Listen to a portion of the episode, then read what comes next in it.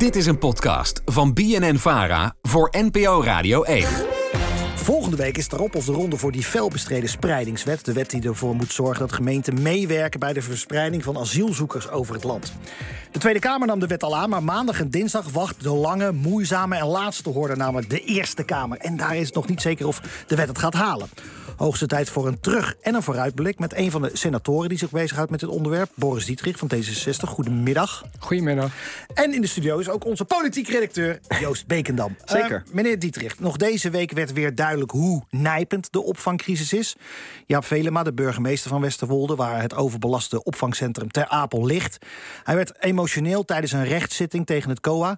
Hoe luisterde u naar die noodkreet?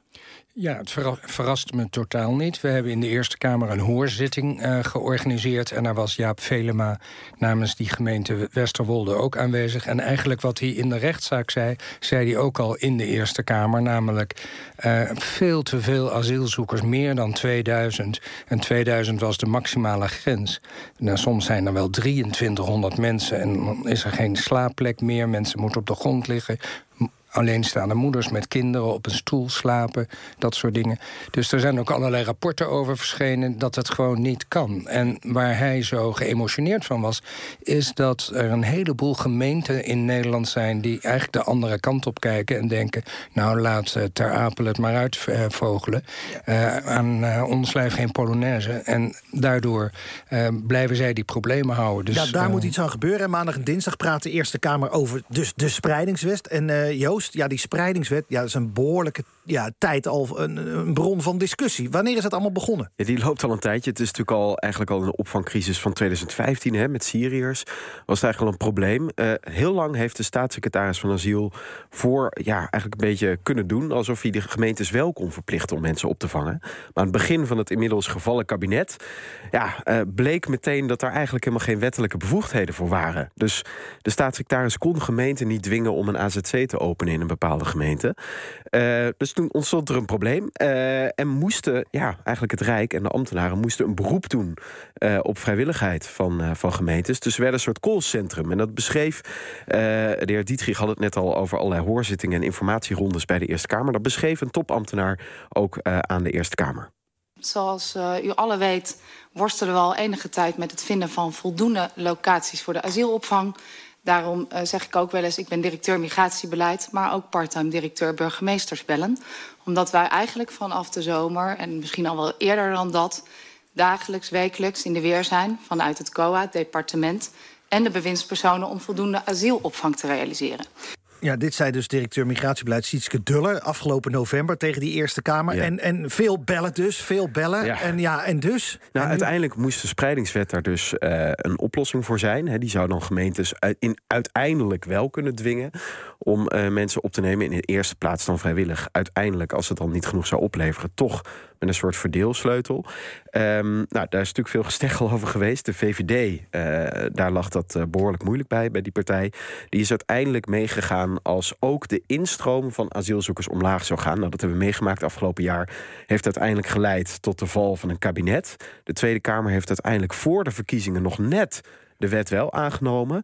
Toen was de meerderheid nog eh, voor. Eh, nu zou de meerderheid waarschijnlijk tegen zijn geweest. Eh, en nu ligt hij bij de Eerste Kamer. En daar is het ook nog een hele strijd geworden, Patrick. Ja, nog eventjes. de de Tweede Kamer nam het aan. Tegen waren, ja, zeg maar heel rechts. Omtzigt, BBB, PVV, VVD, FVD. Ja. Terwijl de nood zo hoog is. Waarom is, dan toch zo, waarom is men toch zo tegen? Ja, omdat men bang is dat, dat het uiteindelijk alleen maar meer instroom zou faciliteren. Ik bedoel, dat is niet aangetoond uit allerlei wetenschappelijk onderzoek.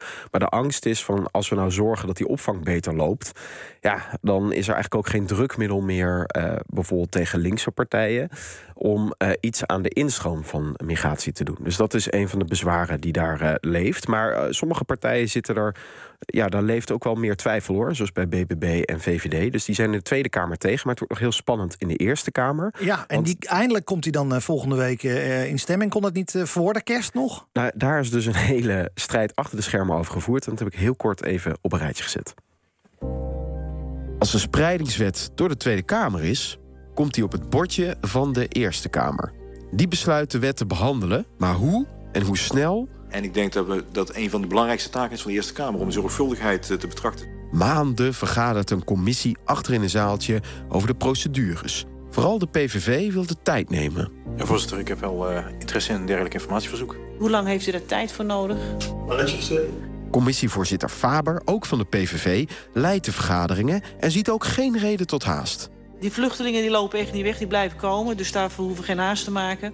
Maar de commissie de wet eerst nog voor kerst wil behandelen, komt de rek er steeds meer in. Het lijkt mij een beetje dat er ook af en toe vertragingstechnieken zijn. Het gaat er steeds steviger aan toe in de commissie. Bijvoorbeeld wanneer meerderheid instemt om niet nog meer vragen te stellen, maar gewoon de wet te bespreken. Dat kan, daar ga ik echt in protest tegen. En dat ga ik opspelen tot de voorzitter. Maar volgens mij hebben we net dus over iets anders al gestemd. Ja, maar dat ging onder valse voorwenselen dan. Want als daarmee... Nee, nou, ik had, nee, nee, nee, dat, het kan daar nu niet op terugkomen als voorzitter. Nee, het ging... vind echt onbehoorlijk. Nee. Maar na weken touwtrekken spreekt ze dan toch af... de wet voor 1 februari behandeld te hebben. Dit hebben we afgesproken en bijna met bloed getekend. En dat bloed is nog niet opgedroogd of VVD, BBB, Omtzigt en PV doen in de Tweede Kamer een oproep aan de Eerste Kamer om die spreidingswet toch weer te laten vallen. En pas op de plaats te maken met het wetsvoorstel spreidingswet. Maar daar hebben BBB en VVD in de Eerste Kamer absoluut geen zin in. Mevrouw Coljo, VVD. Wij gaan over onze eigen agenda. Meneer Dietrich, uh, ja, dit was een korte compilatie van echt ja, maanden en maanden gesteggel en gekibbel. Gaat dat altijd zo uh, richting de Eerste Kamer? Nee, het is absoluut uh, echt zo ongebruikelijk. Ik zit nu bijna vijf jaar in de Eerste Kamer, nog nooit meegemaakt. Dus deze wet maakt heel veel emoties los. Ja, uh, nu uh, gaat hij dan uh, volgende week eindelijk behandeld worden in de Eerste Kamer. En opvallend is dat de BBB zegt dat ze er nog niet uit te zijn... of ze nou voor of tegen gaan stemmen. En zij hebben, in tegenstelling tot de PVV, wel alles gedaan... om de wet zo snel mogelijk te behandelen. Denkt u dat de BBB toch wel eens voor kan gaan stemmen? Ja, dat is moeilijk in te schatten. We beginnen maandagochtend met de behandeling... en dan gaan we door de hele dinsdag... Dan komt natuurlijk ook Erik van der Burg, de staatssecretaris, uh, aan bod. Die zal heel veel vragen moeten beantwoorden. En ja, dan gaat die BBB-fractie natuurlijk al die antwoorden wegen in een fractievergadering. En dan kan het zo zijn dat een groot deel wel of juist niet uh, voor uh, de spreidingswet is. Ja. Ik vind het een beetje moeilijk om dat nu in te schatten. Maar Joost, die BBB speelt wel een cruciale rol in de Eerste Kamer... want die hebben een enorm grote fractie. Wat denk jij? De BBB heeft tegengestemd in de Tweede Kamer. Wat gaan ze in de Eerste Kamer dan doen? Nou ja, als zij samen met andere uh, rechtse partijen en bijvoorbeeld 50PLUS, dat is één zetel, uh, samen uh, er, het erover eens zijn dat ze bijvoorbeeld tegen zijn, dan haalt de wet het niet. Maar als er dus één iemand is uh, bijvoorbeeld of 50 plus of iemand uit BBB of een deel van BBB of één VVD'er die niet komt opdagen, dan haalt de wet het wel. Dus het wordt heel spannend. En ik heb wel begrepen dat BBB ook dit weekend nog aan het overleggen is, überhaupt over wat hun inbreng gaat zijn uh, komend debat.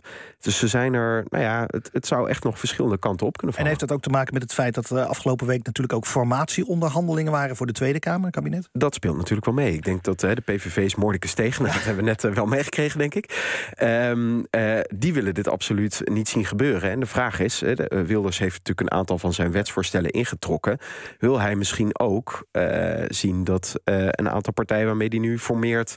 ook tegen gaan zijn in de Eerste Kamer? Of, dus, of speelt dat geen rol? Het ja. wordt dus heel spannend, meneer Dietrich. U bent voor de spreidingswet, dat weten we natuurlijk. tegelijkertijd was de Raad van State, zoals u weet, ook kritisch. De wet zou onnodig complex zijn.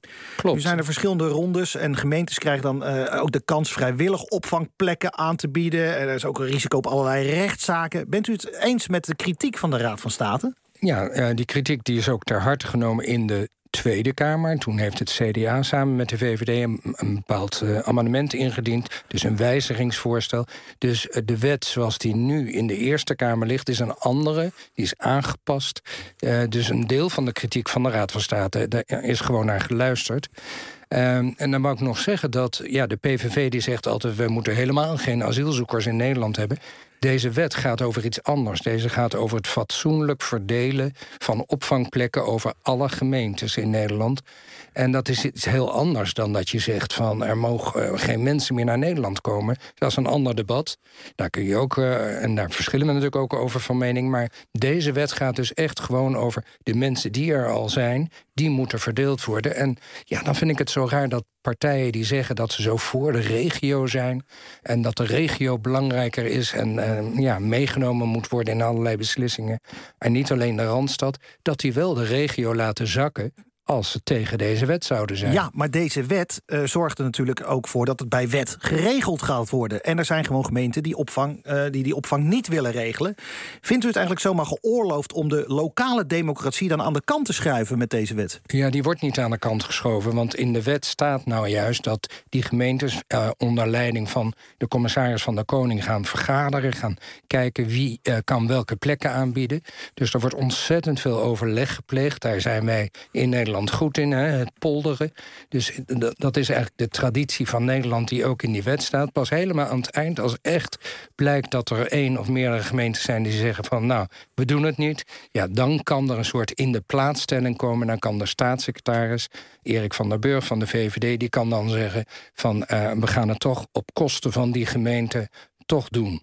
Ja, maar uw partij heet uh, Democraten 66. Uh, ik neem toch aan dat lokale autonomie uh, toch ook in hoog in uw vaandel staat. En dit wordt met de spreidingswet toch een beetje aan de kant geschoven. Nou ja, we hebben een grondwet. Hè? En in die grondwet staat namelijk dat sommige taken door gemeenten moeten worden uitgevoerd. die door het Rijk worden bedacht. En anders zou je namelijk niks kunnen regelen vanuit Den Haag. Dus soms, dat heet dan medebewind moeten gemeenten uh, ja, meedoen met wat uh, de landelijke overheid heeft besloten. En dat is onder andere in dit geval zo. Maar het gaat natuurlijk in een heleboel andere situaties ook zo dat gemeenten soms beleid moeten uitvoeren waar, uh, ja, wat ze met lange tanden doen. Maar dat is democratie namelijk. Uh, we krijgen dus uh, uh, debat hè, volgende week. Zeker. Nee, ik denk dat het interessant wordt om te volgen. de vraag is natuurlijk wel, hoe snel zijn bijvoorbeeld de burg, is dan de burgemeester van Ter Apel geholpen, meneer Dietrich? Ja, dat is een goede vraag, want er is heel veel overleg uh, nodig, staat ook in, allemaal in die wet.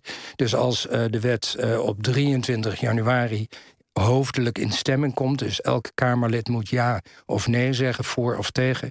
dan wil het nog niet zeggen dat de dag daarop alles geregeld is. Want dan begint dat hele overleg circuit. Dus het kan nog wel eens een jaartje duren voordat daadwerkelijk uh, nou ja, alle gemeenten meedoen in Nederland. Goed, we wensen dan de burgemeester van Ter Apel heel veel succes. Dank u wel in ieder geval, Boris Dietrich, uh, senator namens D66. Ik wens u succes uh, volgende week met die spannende week in de Eerste Kamer. En ook Joost Bekendam, onze politiek, redacteur. Dank je.